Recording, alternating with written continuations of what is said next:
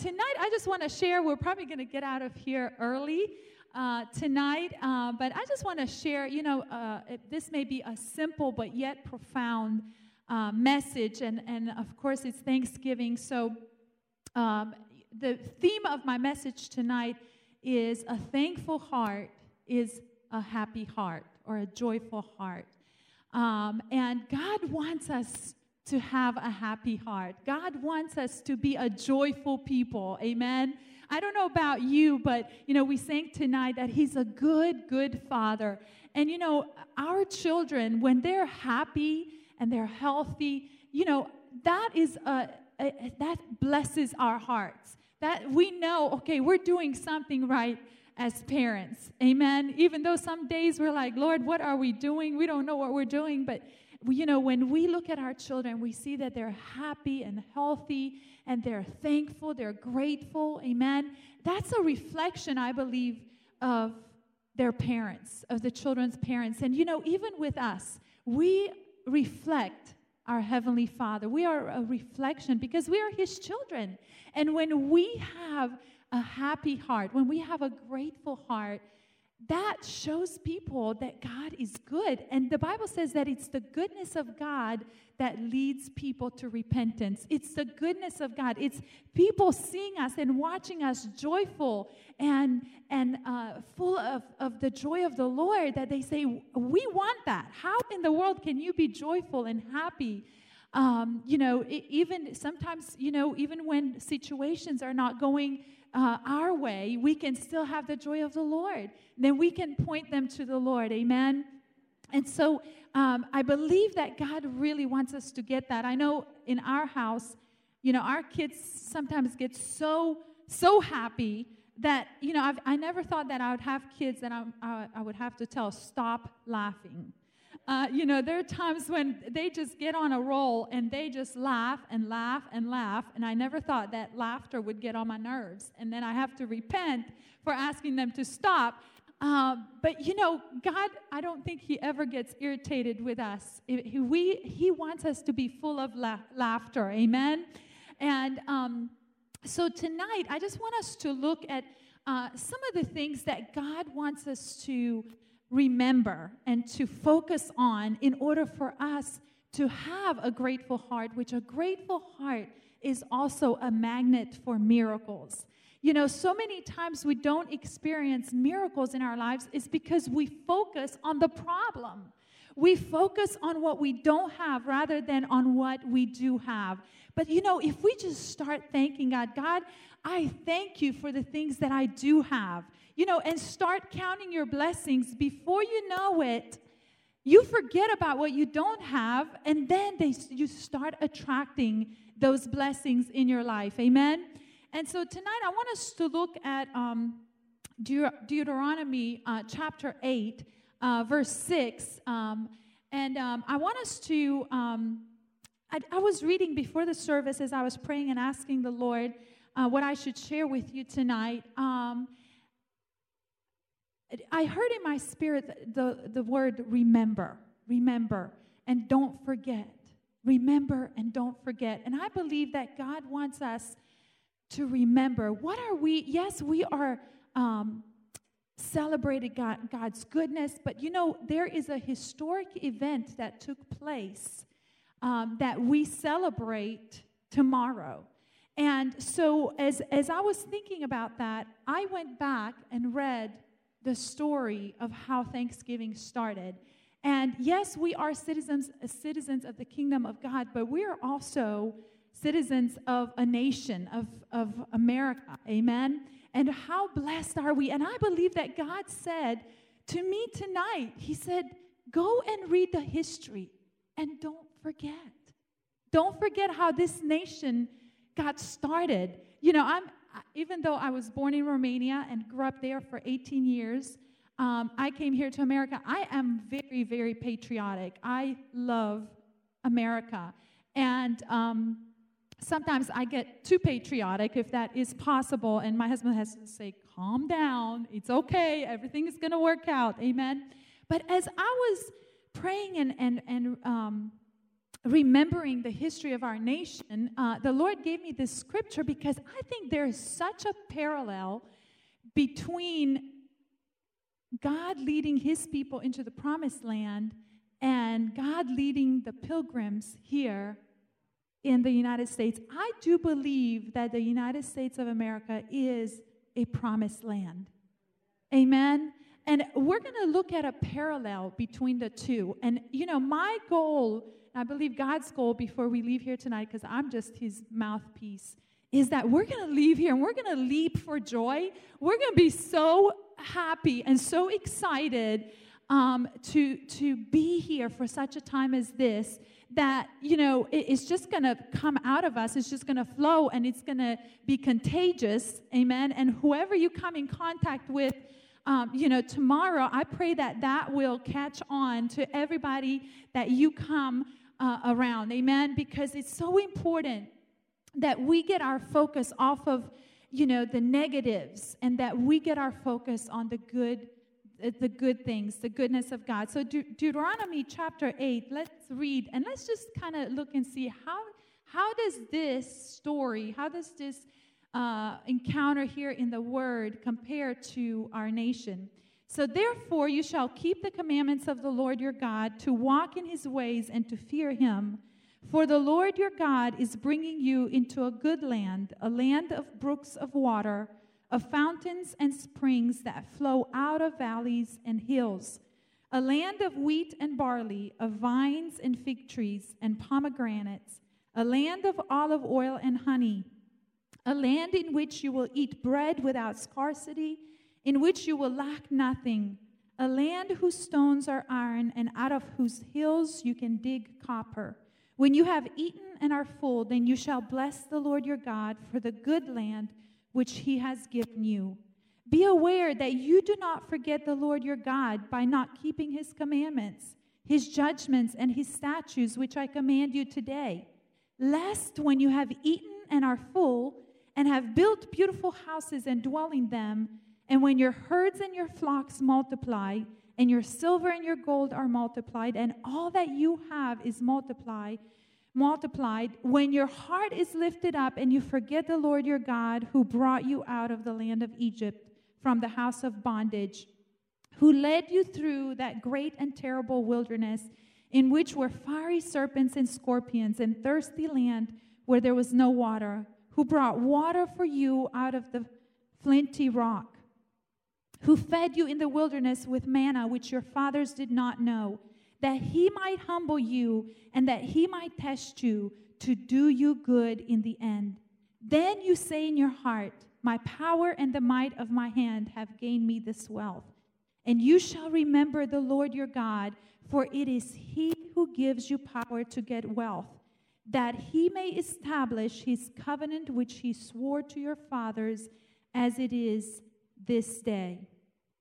Now, let's look, that's the um, um, encounter of God talking about the promised land that He gave to the children of Israel. Let's look at the story of, it's just a summary of um, the, the history of the pilgrims coming here uh, to uh, America. In the spring of 1621, after landing at Plymouth the previous year, the pilgrims were not in good condition. They were living in dirt covered shelters. There was a severe shortage of food, and nearly half of them had died during the winter. Now, going back a little bit further than that, we all know um, that the reason the pilgrims came to this land was because they were uh, fleeing religious persecution and they were seeking religious freedom. So, you know, in a way, you can look at England as a type of bondage. They were in bondage because they wanted to worship the Lord, but they could not worship the Lord. So then, you know, they didn't go through the desert, but they came through the Atlantic Ocean, right? And that was, um, you know, many, many lives were lost in that process. So, um, so here they, they um, have gone through so much, the ones that um, uh, were still alive. And so they obviously, we um, read in, in, in the history encounters that they obviously needed help. And then we see that there are two Indians. Anybody know the names of the two Indians? Squanto and Samoset? Okay. So, so these two Indians, they had been observing the colony for several days. They decided uh, to enter the camp and welcome the strangers. The pilgrims were very surprised to meet two Indians who actually spoke their language. They, spoke English. Squanto, who probably knew more English than any other Indian. I'm so glad I'm doing this because, see, I, I quizzed you and y'all didn't know. I thought everybody knows this. To me, this is so cool. I just love going back because I'm, you know, like when it comes to history, I don't remember the details. So that's why I have to keep reading it. So I'm so glad. I think that that was really good. I was like, Lord, everybody knows this. So, okay, so we're all getting a refresher. So Squanto, who probably knew more English than any other Indian in North America at the time, decided to stay with the pilgrims for the next few months and teach them how to survive in this place. He brought them deer meat and beaver skins. Anybody like deer meat in here? All right, good stuff, healthy stuff. He taught them how to cultivate corn and other new vegetables and how to build Indian style shelters. He pointed out poisonous plants and showed how plants could be used as medicines. He explained how to dig and cook clams how to get sap from the maple trees, use fish for fertilizer, and dozens of other skills needed for survival. By the time fall arrived, things were going much better for the pilgrims thanks to the providential help they had received. The corn they planted had grown well. There was enough food to last the winter. They were living comfortably in their Indian style wigwams and had also managed to build one European style building out of squared long, logs. Anybody know what that building was? The very first building that they built? It was a church. It was the very first building. And actually, um, if you go um, right here outside of Williamsburg, um, that uh, where they the first colony settled here, um, the first building that they built there as well was uh, in Yorktown, it was also a church. Any of you have been there? Okay, I want to encourage you if you have some time, even this weekend. Um, you know, just to, that's what we did last year for Thanksgiving. We didn't have family coming in, so we kind of went on an adventure, and we ended up in Yorktown, and we got to you know actually walk through the first settlement, and um, it was really interesting to show our children. We walked in, you know, the the um, first building that was built, um, which was a church. Of course, just the foundation was still remaining, but um, and it was so neat to see that you know they built that as a church, but then they used the church for um, meetings, you know, for government and then for school, and it was just really it became the center of that community, and um, it, it, that, that's really um, it, it really blesses you know me to see that you know even they, they came here and when they came here they didn't forget. They remember the lord. And you know it was kind of like in the bible times they would build an altar right? When when they when god would get them through difficult times. And so here the parallel is that when the pilgrims came they didn't build an altar but they built a church. They built the house of the lord. And so um, that was really neat. So then um, they were uh, all in, in better health and um, they knew uh, they had a lot more skills about surviving the new land. So they decided to have a Thanksgiving feast to celebrate their, their blessings. Amen? And so they had observed Thanksgiving feasts at, as religious obligations in England for many years before coming to the New World. So uh, Captain Miles Standish, who led the colony, um, he invited uh, these wonderful Indians, Squanto and Samoset, um, to come and their immediate families to join them for a celebration. Um, however, they had no idea that these Indian families were very large families, right?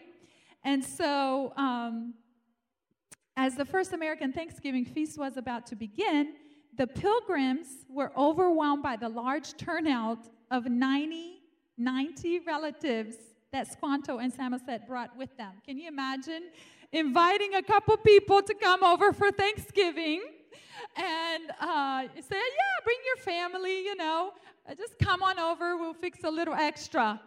And then they show up with 90 people.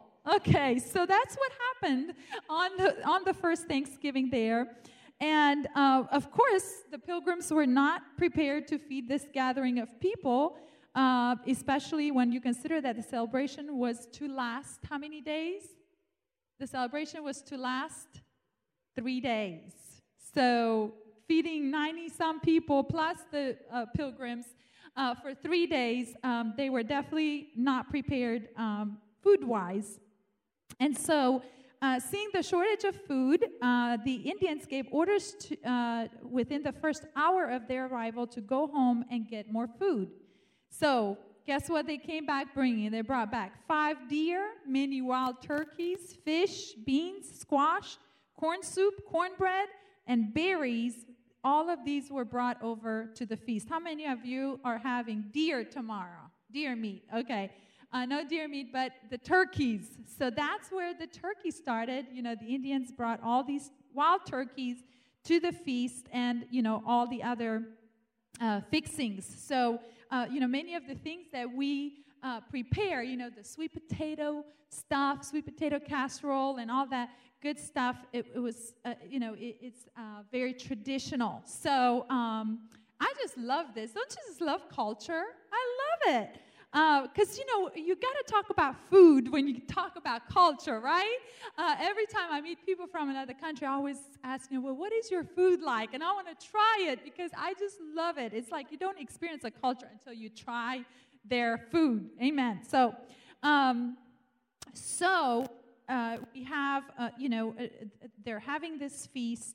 And so then for three days um, the indians and the pilgrims feasted uh, together it was a special time of friendship and thanksgiving between two very different groups of people. Isn't it awesome that we see how God can bring people together in unity and in friendship? So this is this is also very significant. A peace and friendship agreement was made between Massasoit and Miles Standish uh, which was the captain, giving the pilgrims the clearing in the forest where an Indian village once stood to build their new town of. What was the new town called? Plymouth. All right, Plymouth. So that was, you remember we were talking about the real hard winter that many didn't come through? That was the New England winter. Okay, this year, uh, uh, south was a little bit milder. They didn't have as, uh, but uh, that's where it originally started. So on June 20th, 1676, the Governing Council of Charleston, Massachusetts held a meeting to determine best how to express thanksgiving to God for the good fortune that had seen their community securely established. The Continental Congress issued a Thanksgiving proclamation for November 1782 and 80 years later, President Lincoln declared the last Thursday in November as the official Thanksgiving Day.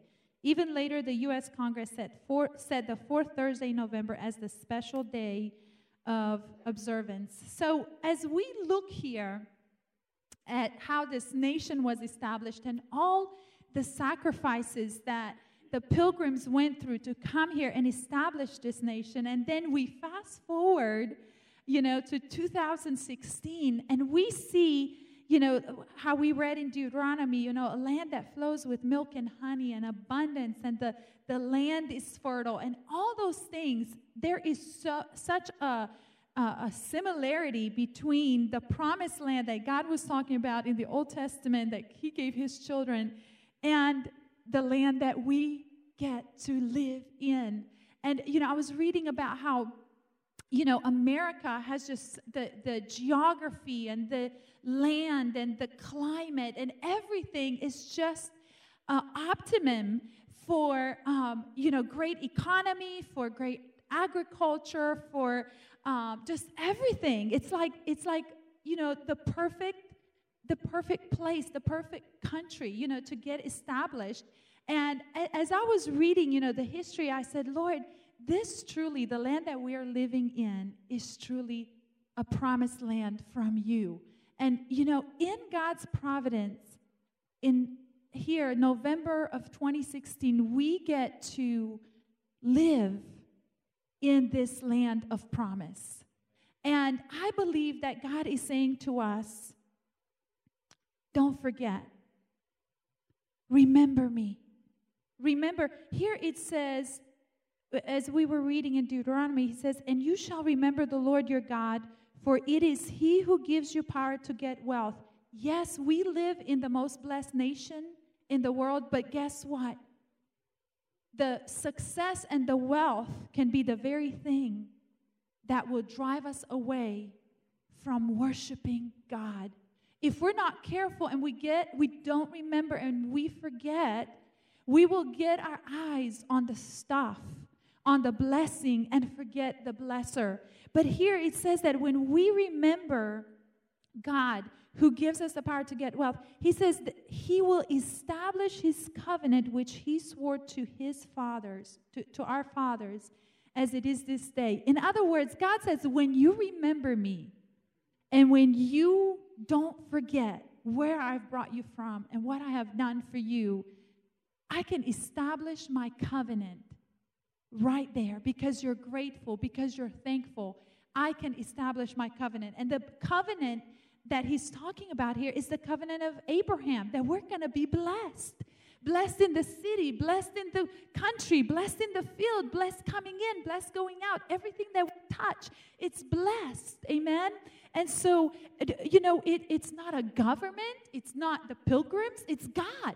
You know, I believe if the pilgrims were here, they'd say, Don't talk about, don't give us any praise, don't give us any glory, give God the glory. He is the one.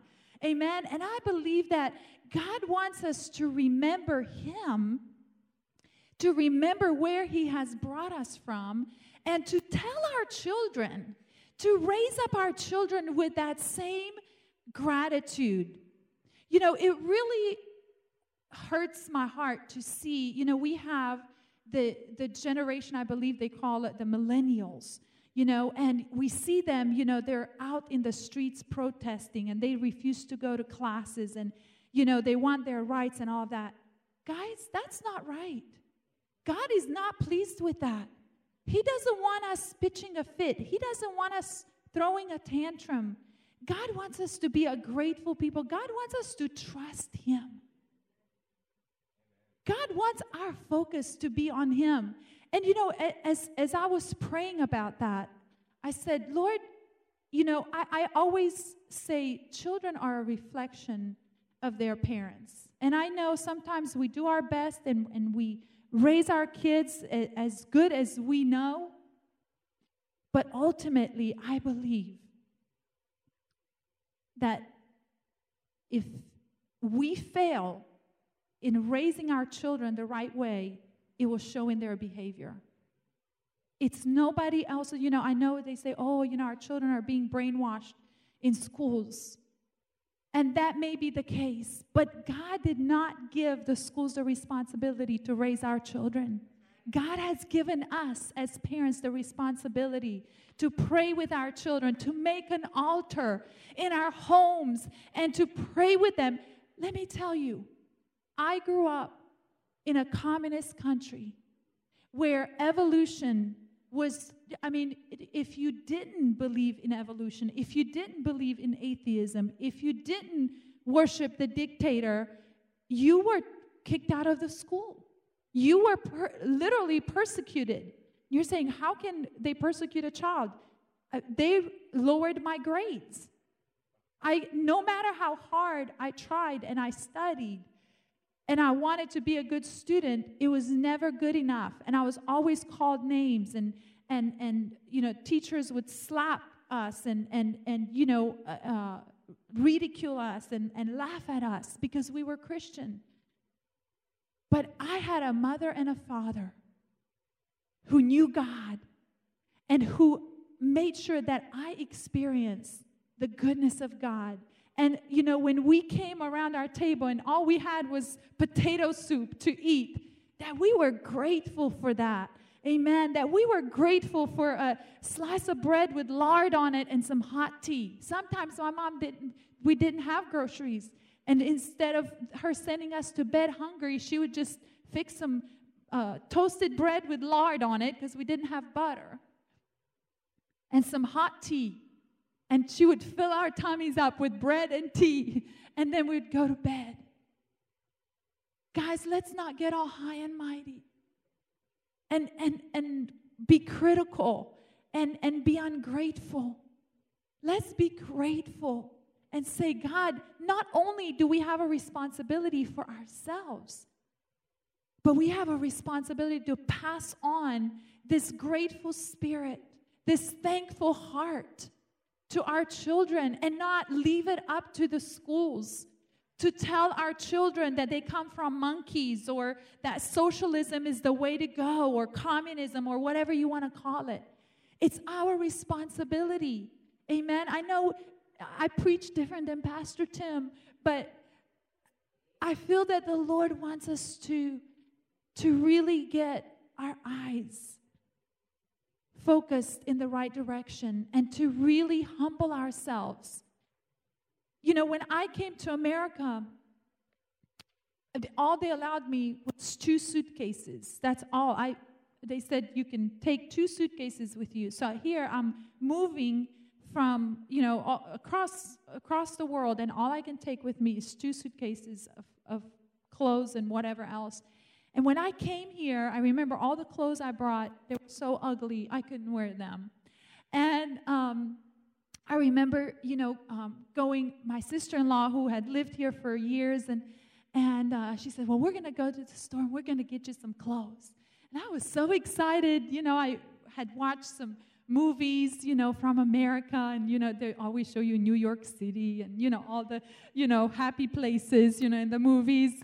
And uh, they, I never saw thrift stores in the movies. Well, my sister-in-law took me to the thrift stores, not even Walmart. I mean, she took me to the thrift stores, and she says, you know, we're going to go and get you some better clothes, you know, and and so so we go to the Goodwill, you know, and and um it was a union mission, you know, type of thrift store. And, and we go in there, it's like, I was like in culture shock. I was like, I can't believe I'm in America. And, you know, like what happened to all those pretty stores that I saw in the movies? I mean, they, they had these, I mean, the clothes weren't even hung up. They were in these big bins, and you had to dig through to find, you know, whatever you, you wanted or whatever fit you. And, uh, you know, I was like, okay, if this is what you do, you know, let's see what we can find, you know?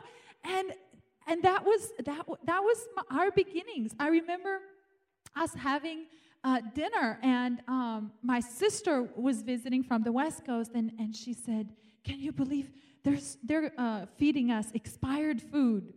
And, um, and I was like, expired food? I mean, I, I just knew there was food. I didn't know food expired, you know.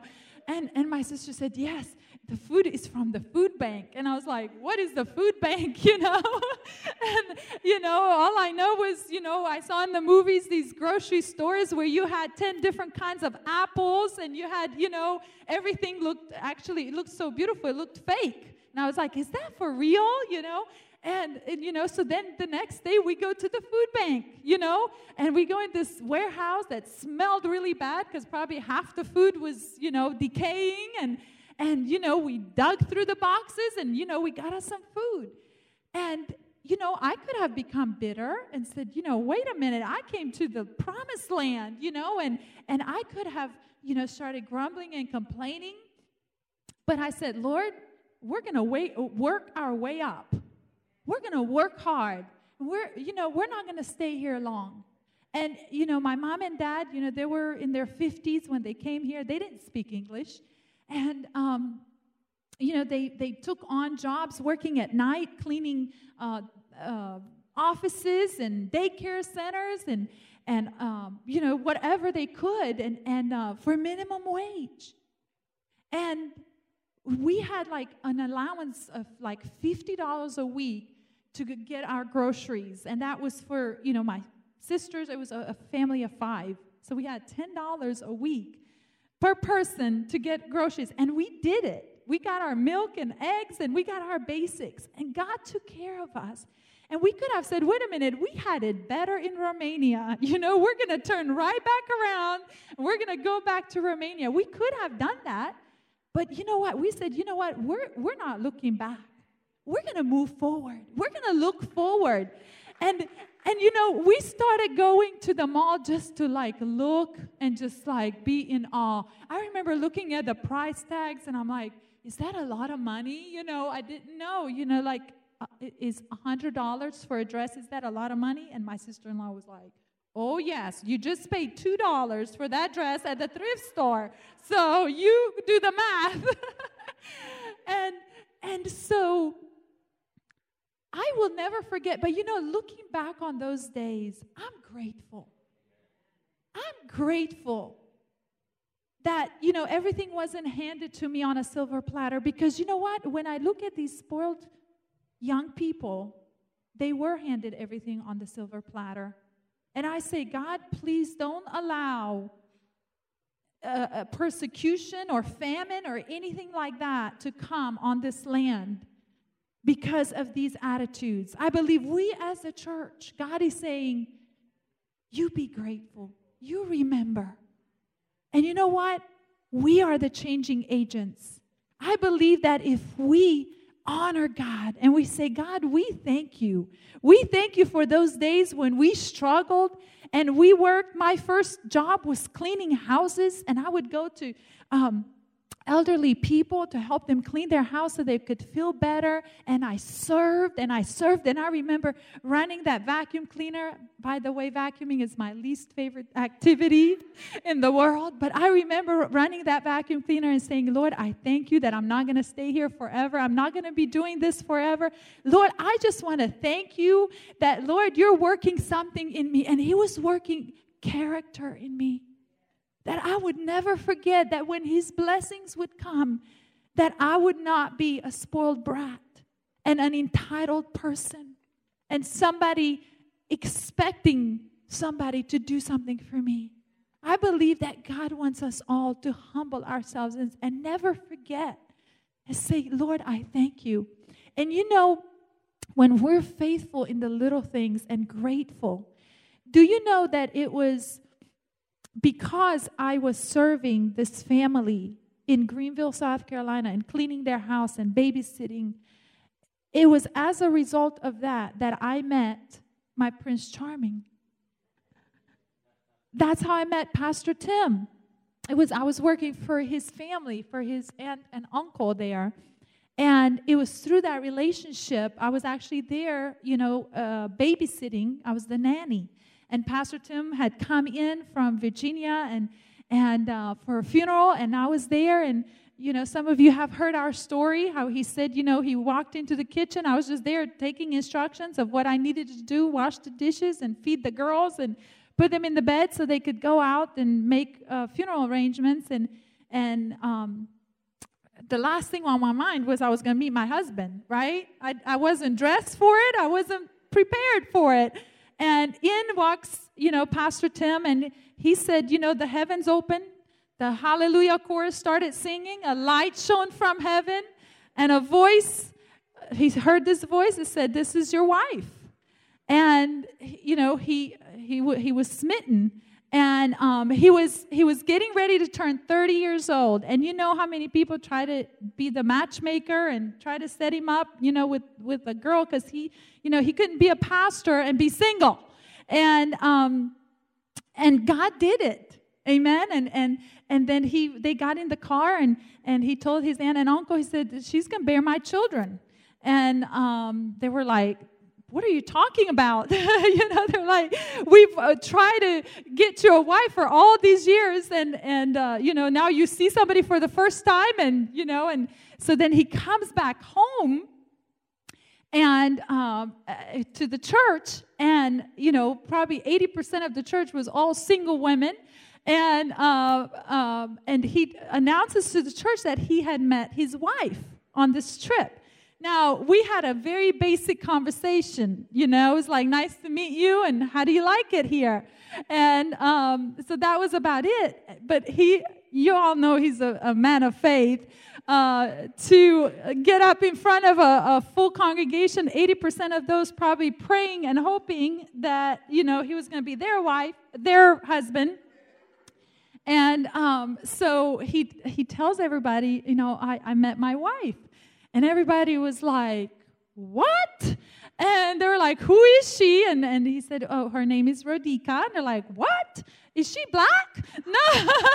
you know, everybody started, you know, trying to figure out who is this Rodica? And, you know, how come she hasn't been introduced to us? And, you know, she has to pass, you know, through our test, you know, first. And, and uh, so everybody was asking, is she black? Does she, what, what does she look like? Is she, is she blonde? Is she brunette? And, and, you know, Pastor said, no, I don't remember. I don't know what she looks like. I mean, you know, people are like, our pastor has just gone crazy. He is in love with this person and he doesn't even know what she looks like. Like, is she tall? Is she short? And he's like, I don't know. All I know is there was a light, the glory of God, and all I, I just know I heard God say, She's going to be your wife. And and they were uh, so his best friend, who was the associate pastor at that time, he says, We're gonna get in the car, we're gonna drive eight hours to Greenville, South Carolina, so I can meet this girl because you are like really tearing down everything we built to to um, establish this church. The church was about three years old at that time, and everybody was like really upset about this decision. So uh, so they get in the car about a week or two later, and they come to Greenville, South Carolina. And um, in the meantime, he asked for my phone number, so we had been talking on the phone. And um, and by the time you know the aunt who was the matchmaker, she made sure to fill me in on all the details. And um, so when he came with his best friend and his fiance at that time, um, they you know when when they showed up at our house and they were going to meet my parents. Now my parents were very my parents raised five girls and three boys. And so the, they were very protective of us. And they, my parents always had to hear from God to make sure that whoever we married was who God wanted for us. So, uh, so my mom had been praying, and my mom speaks very little English. Like her English is "Thank you, Jesus," "Praise the Lord," and "I love you." those, are, those were her, you know, the extent of her English. And uh, so, you know, they, they show up at our house, and um, I get introduced to the, to the best friend and the, his fiance. And then, uh, you know, we go in the house, and I introduce um, Pastor Tim to my parents and to my mom. Well, when my mom, Sister Angie, can you stand up? Okay, my mom is about this height right here, and she, my mom wears her hair in a bun. That's like the only difference. You know, like you two could be sisters. And so that's my mom. So imagine my mom coming, and she goes straight to Pastor Tim, and she grabs him, and she starts kissing him on both cheeks. Okay, and she keeps she keeps saying, "Thank you, Jesus. Thank you, Jesus," and she's like starting to cry, and and he looks at me like, "Is everything okay?" And, uh, and I'm like, I am so embarrassed. Now I'm having to translate. I said, Lord, forgive me. Do I change this translation? Do I really tell him what she says? Or do I make something up? So, anyway, he, um, it, my mom starts telling him that the reason she's so excited and overjoyed is because she had a dream. And in the dream, she saw him. And I was like, that's enough. Don't say anything else because, I mean, we weren't even dating, okay? we were just talking. And my mom, she had already heard from God. She, God had already shown him, uh, show her in, the, in a dream.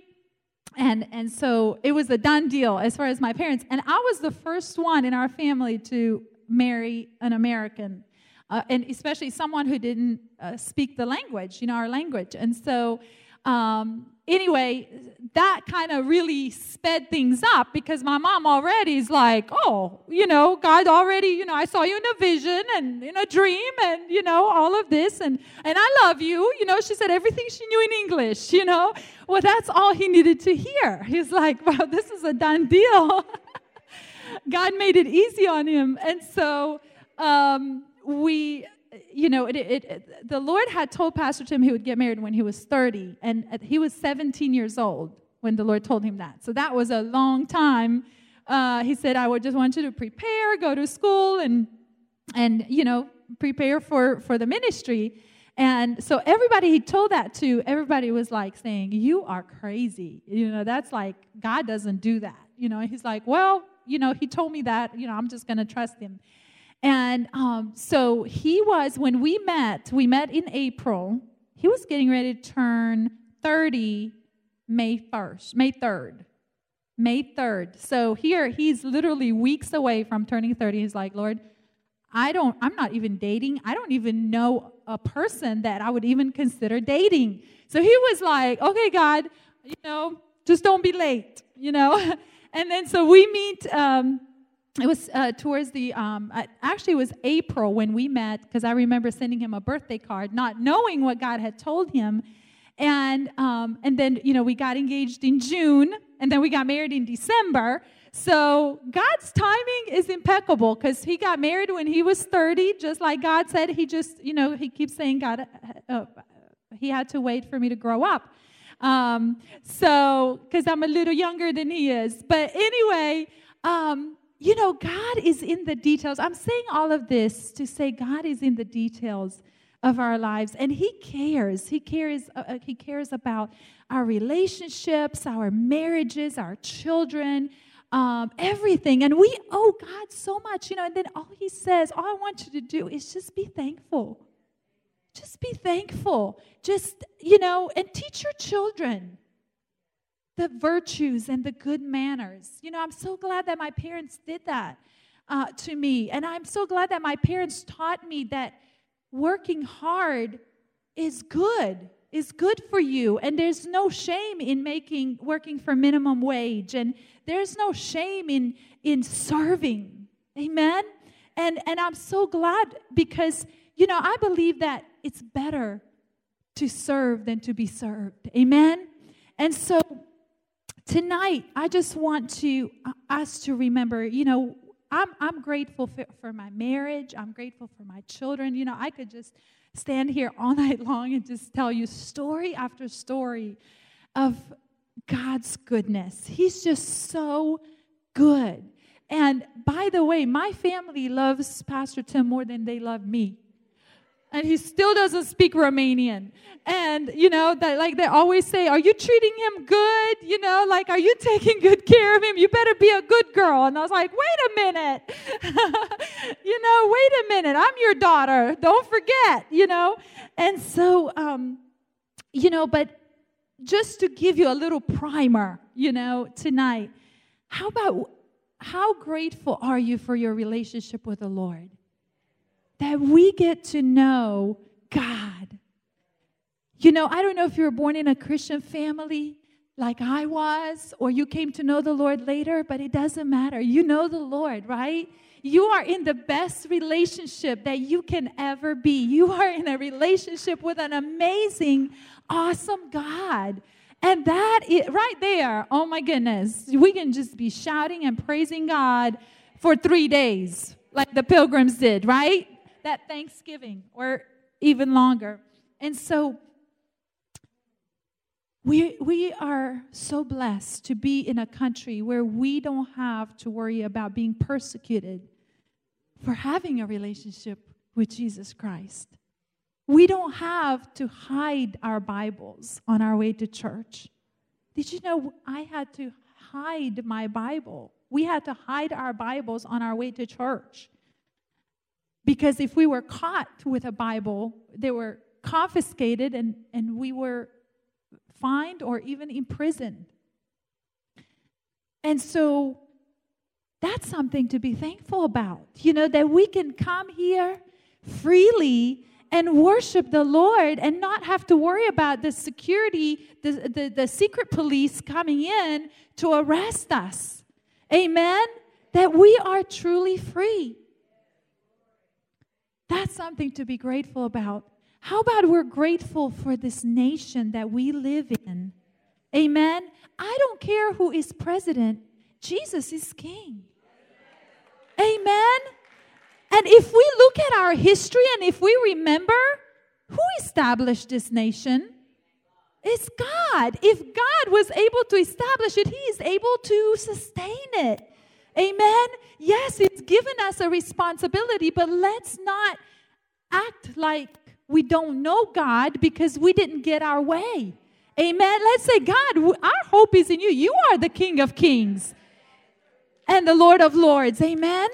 And let's just be grateful. And, you know, I know, let's just pray that the tension that we've been feeling, you know, somebody came to our house today to bring us some pies that they baked for us. And it really broke my heart.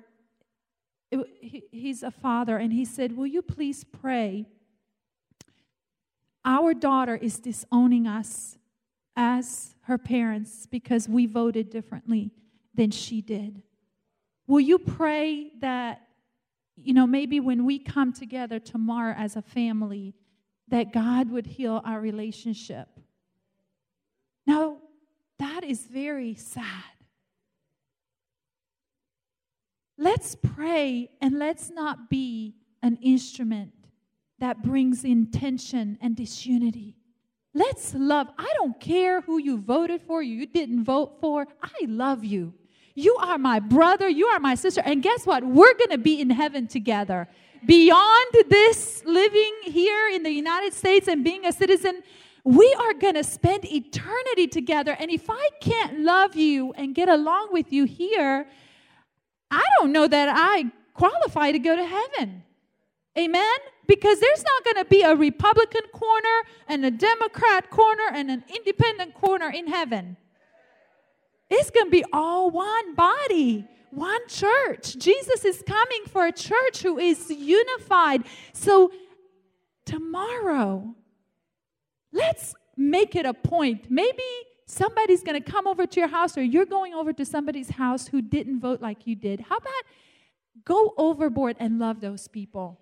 just go and love them and and don't allow the enemy to use this opportunity to bring more tension and to bring more disunity let's pray for unity amen amen and and and to pray for our nation because we are truly so blessed the poorest person here in the united states is the wealthiest person in other countries did you know that the average salary in majority of the countries is $30 a month? $30 imagine trying to live on $30 a month or less. That is the average. How many of you make more than that? Okay? So do you see what I'm saying? You're thinking, "Oh, that's impossible." Just think, how would I survive if I made $30 a month.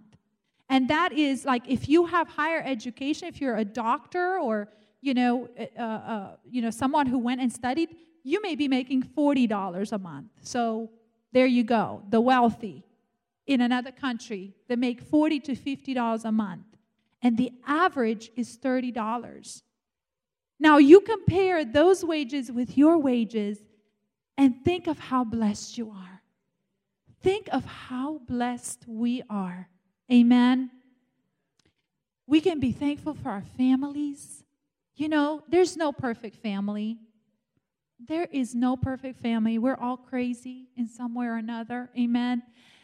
But we got to lo- walk in love and forgiveness. Amen.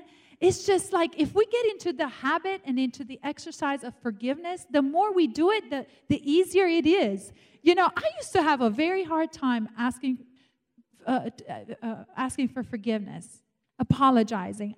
I don't know, you know, I think it, the culture that we came from, we didn't really express our emotions. Like we didn't say, I love you and I'm sorry and, you know, all those things. And so when I came here, you know, I like, I was like, I'm not going to apologize unless like I really, you know, like did something that was obviously bad or wrong. And you know, I was like, Lord, this has to be like pride or something. And, and I asked the Lord to help me because, you know, I'd rather apologize even if I didn't do anything wrong because that brings unity. That brings, you know, it's humility. You know, the opposite of humility is pride. So I was walking in pride. And, and the Lord helped me. And, you know, I have no problem saying I'm sorry. I, I really don't. And, you know, our daughter, Morgan, she kind of takes after me to where she says, I'm sorry for everything. I'm like, honey, you don't have to say I'm sorry for everything, you know. Um, but, you know, if we walk in forgiveness with our families, we can walk in peace and unity, and we can be grateful even for the crazy people in our family amen? Even for the people that we may not see eye to eye or you know be in agreement with. How about we're grateful for our church? Amen? How about we're grateful? We are the family of god you know so we have our family and our immediate family and then we have the the family of god. And um, i'm so grateful for you tonight Amen. I'm really, really grateful. It's like, wow, God handpicked you to be a part of this family. You know, you're not here by mistake.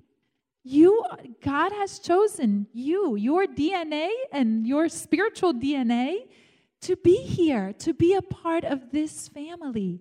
And I love the, the spirit of unity and of love that we have in this church and um, just what God is doing, His anointing, and I just want more. You know, it's like, God, I thank you for what we have and just take us higher. You know, take us into even greater things in the Spirit. And because we're grateful, we're going to remember. You know, if you come to the Discover Embassy class, I'm going to talk about the days when we were, you know, the church was boarded up and there were snakes in there and, you know, animals that moved in and, and you know we had to scrape the you know dirt off the floors and we're not going to forget where we came from. And we're not going to get all you know high and mighty for where we are. It's god. I mean without god we couldn't have done you know a little addition onto what we had. But god did it you know? And so we we don't want to forget. We want to be grateful for this opportunity that we have a spiritual house, the house of God, that we can come to and fellowship together and, and hear the word of God preached. How many of you are grateful for Pastor Tim and the word that he brings to us? every week. I know y'all, some of you are probably going to be uh, saying, I'm really missing Pastor Tim right about now. She said she was going to be short, and she's still going. I'm almost done, guys. Okay, I just got into telling stories. Um,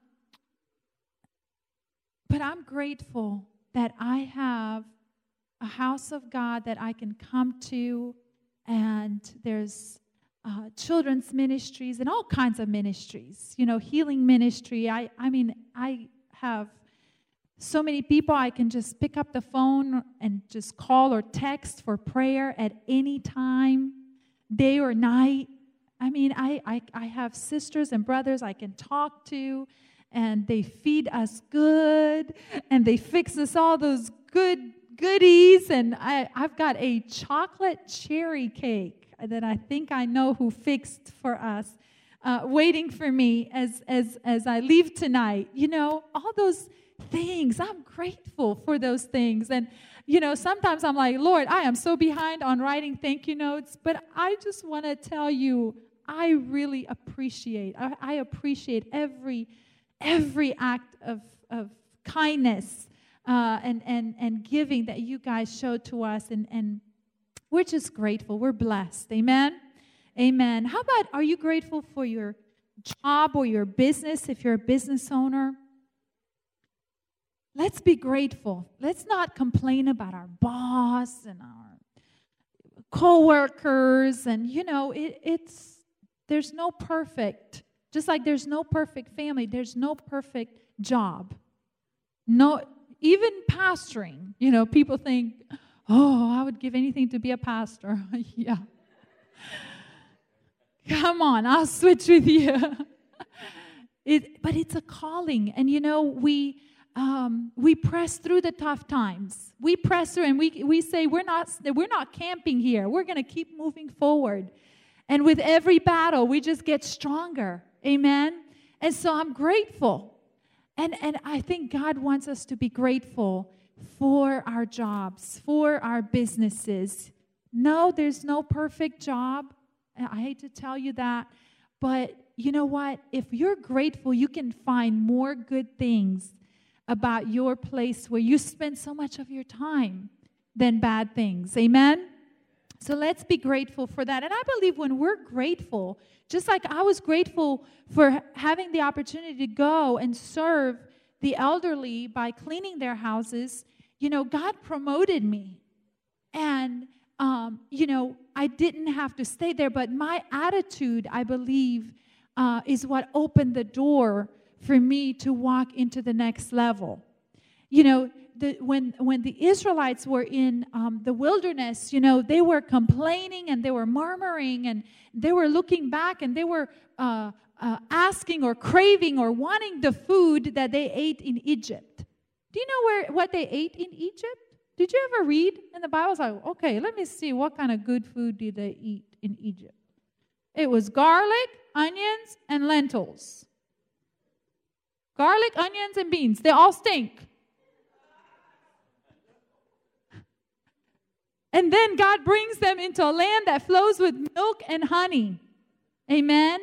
And manna. You know, God gave them manna, you know, to sustain them through that season. You may be in a season where you're eating manna, but let's not complain and go back and, and eat the stinky stuff. Okay?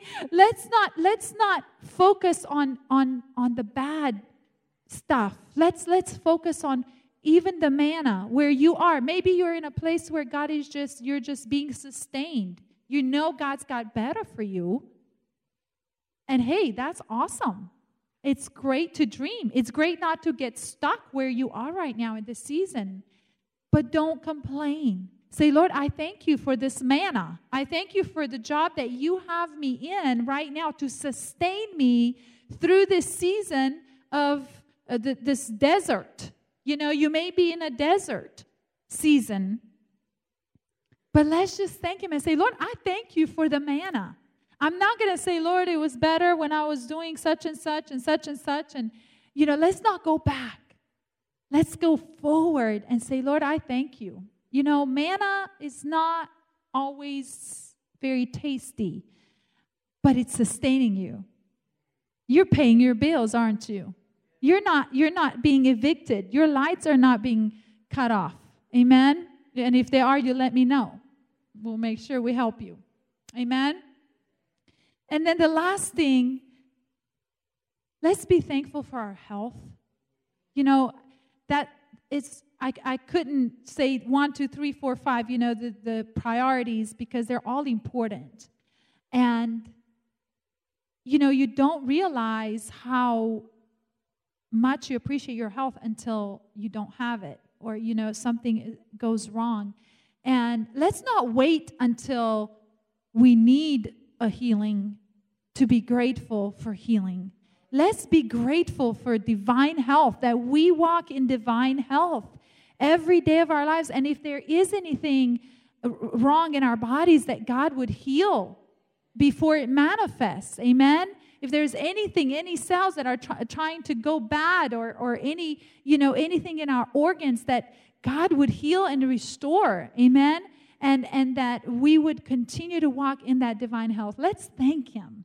If you're going through some uh, uh, health issues, if you're having health issues, thank God. Say, Thank you, God, for my healing. Lord, I may not see the manifestation of it right now, but Lord, I thank you that all things are possible with you because a thankful heart attracts miracles. Isn't that what I said in the beginning? A grateful heart, a thankful heart attracts, is a magnet for miracles. And so, either way, you can be thankful for what God has done for you, or you can be grateful for what God is about to do for you. So, either way, you win. Amen?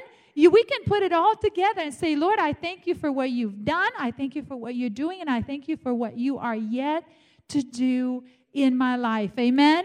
And when we are grateful, that brings glory to God, our Heavenly Father.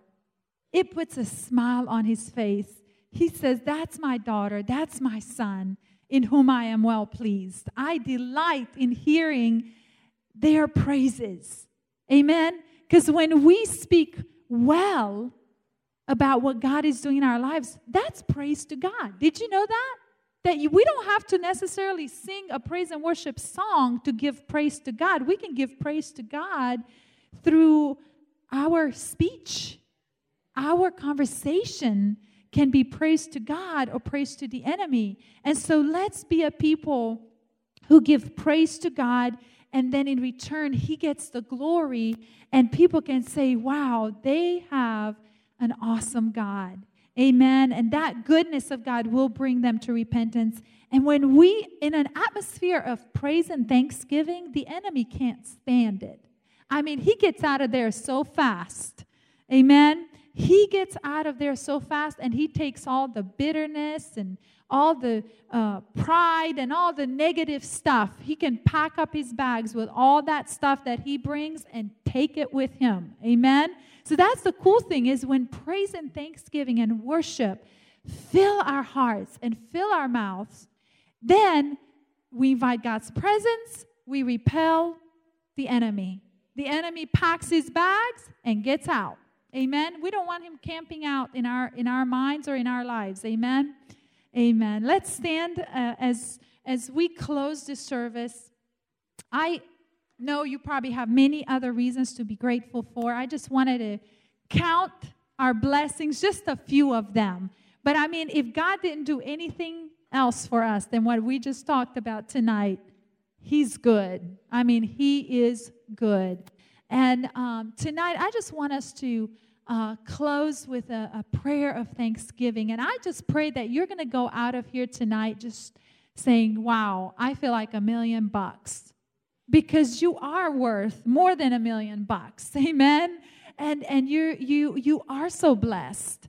And um, and as you leave tonight, I pray that you're going to change the atmosphere and you're going to start attracting. You're going to see the miracles of God manifest in your life. Amen as a result of this word um, that we received. Father, we just thank you tonight. We bless you, Lord. We thank you, Lord. Tonight, Lord, we just so loved looking at your goodness, Lord, through Lord, through your word, through our history, Lord, through stories in our lives that we could sit here and just talk about about how good you are. Lord, you are so faithful. We thank you tonight for your faithfulness, for your goodness. Lord, I pray that, Lord, Thanksgiving would become a lifestyle. Lord, that we wouldn't just do it once a year on Thanksgiving Day, but Lord, every day. And Lord, I pray, God, that, Lord, our hearts would just overflow with your goodness and with, with gratefulness for who you are. And as we go, Father, I pray that you would use us Lord, to bring this spirit, Lord, to those who need it, to those who maybe, Lord, the enemy's gotten them focused on the negative, those who just don't see a way out. Father, use us, Lord, to bring your light and hope into those situations, Lord. We thank you for calling us for such a time as this to shine forth your light and your glory in and through our lives. We bless you. Lord, we thank you for your protection for everyone as we travel, as we go to visit with family. Lord, we pray that your angels will encamp around us and minister to us and through us. And Lord, we thank you for the healing and the restoration of, of every single person in our church family who needs it. In Jesus' name we pray. Amen.